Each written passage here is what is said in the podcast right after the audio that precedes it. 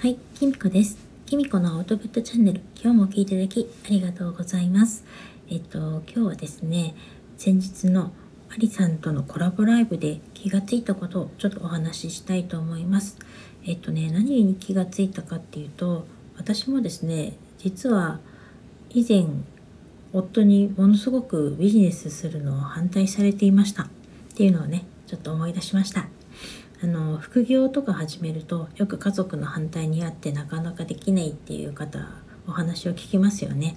あの私もですね漏れなくそういうタイプでしてなんかあの夫はですね私があのパソコン音痴の私がですね突然ある日突然パソコンを開いてあのビジネスを始めたことにねものすごく抵抗してました。でねあの一時期はですねほんと口も聞いてくれなかったしあのパソコンね夜遅くまでしてるとパソコンのコンセントとか引っこ抜いちゃったりとか リビングの、ね、電気消しちゃったりとかしてあのちょっと喧嘩がね絶えなかったです。うん、まあでもねよくよくその時はですね本当になんでこの人こんな邪魔するのかなってで私がせっかくやりたいと思ってやってるのにっていうふうにねものすごく怒ったんですけどまあよくよく考えてみるとですねちゃんと夫に説明してなかったんですよね。なんでビジネスやってるのかとかパソコンで始めたのかとかですね。夫にしてみたらある日突然のことなんですよ。ましてやですねビジネスやってますっていうかアフリエイトとかやってますっていうことすらね私はちゃんと話してなかったんですね。こっそり自分のお金で教材とかも買いましたしで使ってるパソコンももう10年ぐらい経ったようなすごく古いパソコンで容量もいっぱいになったようなパソコンを使っててなおかつねパソコンほとんど使えない状態だったんですね。当時はインストールとかダウンロードとかブラウザとかねそういう言葉もねよく分かってなかったんですよ。2015年の9月だったんですけどね。だから今思うとね過去の自分に言いたいのはねなんで始めようと思ったってね 言いたいぐらいだったんですよね。でそれをうまく夫にもですねなんで始めたかもね説明ができなくてっていうのもね当時ちょっとまあ夫とあんまりうまくいってないところもあってちょっと離婚できたらいいななんてぐらい思ってたこともあったんですねそういうのもきっかけの一つだったので言えなかったっていうのもあったんですね。表向きはあのちょっと子供の教育費をなんとかしたいっていうことだったんですけど、うん、で今となってはねもうそれも全く違う理由になりましたし、うん、でそれでもねうん、なんか続けてたんですよね私は。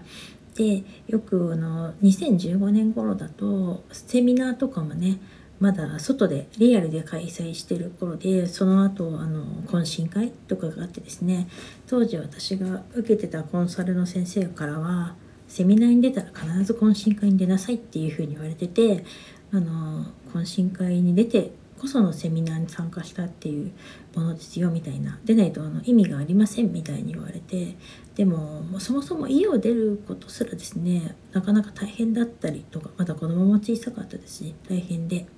で夫もすごく不機嫌な中ですねあのこそこそ土曜日とか日曜日に出かけて懇親会とかちょっとだけ出て帰ってきてももう一言も口聞いてくれなかったりとかしてあのやってたんですね。であの夫も何て言うのかなあのきっと分かんなかったんだと思うんですよ今思うと私が何やってるのかっていうのねあとネットでね知り合った人といろいろ事件とかあったりとかもしたしそういうこととかいろいろ考えて私のことがとにかく心配だったんだなって今となっては思っています。であのパソコンに向かってる姿もね決して笑顔ではなくていつもすごい怖い顔をしてたらしくてあのイライラもしていましたし常にね作業に追われて寝不足だったりもしたのでそういう面からもあの子供にもねあのそんな楽しくなさそうにしてるのになんでやるのとかあのパパが反対するのは無理もないってねママはそのパソコンを開いてからすごく変わっちゃったみたいなことも言われたことがあったんです。だからねそういうことを含めてやっぱり反対してたのかなって今となっては思ってます。であのそれがね状況が変わったのがやっぱり今より楽しいそのことよりもね楽しいと思える転売とかを始めたことがきっかけだったんですね。あのメルカリを使った転売だったんですけどすごく楽しかったしあの娘ともねお洋服の転売だったので一緒にお洋服を選んだりとかしたりしてそういうこともねあのすごく楽しくてあの利益よりはそんな感じで楽しく過ごせたので夫もね賛成してくれたんじゃないかなと思ってそれからはですねあまり口を出さなくもなりましたしあのコンセントを引っこ抜いたりとかもしなくなって私も新しいパソコンに買い替えたりとかしてあの決してね賛成してるとは未だ言ってくれないんですけれども黙って見守ってくれるようになりました。でこの先生術をやってることもですね一応話してはあるんですがまああまりあの薄い反応でしてあのアリさんのライブで話したみたいにあのママなんかがみたいな感じでですねただあの昔のような対応ではなかったのであの先生術講座を受けている時もあの別にこの日は講座があるからうちにいるよと言っても何も言わなかったですしあのセッションが入っているから休みの日は悪いけどこの日はあの一緒に出かけられないと言っても何も言わなくはなったしスマホとかいじってても特段何も言わなくなったんですよね。なのでやっぱりこう心配かけないっていうのがすごく大事なことなのかなって思いました。で現在はですね私はですねとにかくあの要するに子供も家族の夫もですね自分の生活に支障がなければ結局私が笑顔でいれば何やっててもいいんだなという私は結論に達しましてそれからはあの自分の家事分担としての食事の面とかお弁当を作るとかねそういうことはちゃんと手を抜かずにやろうとかあの手抜き留意はするんですけどねちゃんと時間を守ろうとかとかあと子供のことをちゃんと話聞いてあげようとかそういうことをねあの気をつけるっていう家族の時間を大切にするっていうことをしてあの今はねそういう折り合いをつけているような感じです。なのでもしあの家族とねあの副業とか始めてうまくいかないとか反対されてる方がいたらですねちょっとこんなことをまずやってみたらどうなんでしょうかどうかなと思いますとまずですねなぜ反対されてるのかっていう理由をね探ってみてください。あのそれでですねの、まあ、夫でもねお子さんにでもちょっと聞いてみるとかしてでもし解決できることがあればですねあの100%それがねあの解決できなくてもちょっとどっかで妥協できるところがあればまずちょっと自分が妥協してみるっていうこと。これくらいだったらちょっと言うことを聞いてもいいなみたいなね妥協してみる。そしてですねまずねちょっとこれが大事だと思うんですけど頭ごなしにね対立構図対立しないっていうことですね。喧嘩にならないように。あのこっちがやりたいやりたいって言ってて向こうがダメだダメだってなってるとですね本当にがっちりぶつかるとどっちも引けなくなっちゃうのでまずはですねそういうムードにならないように、まあ、ちょっとね嫌かもしれないですけど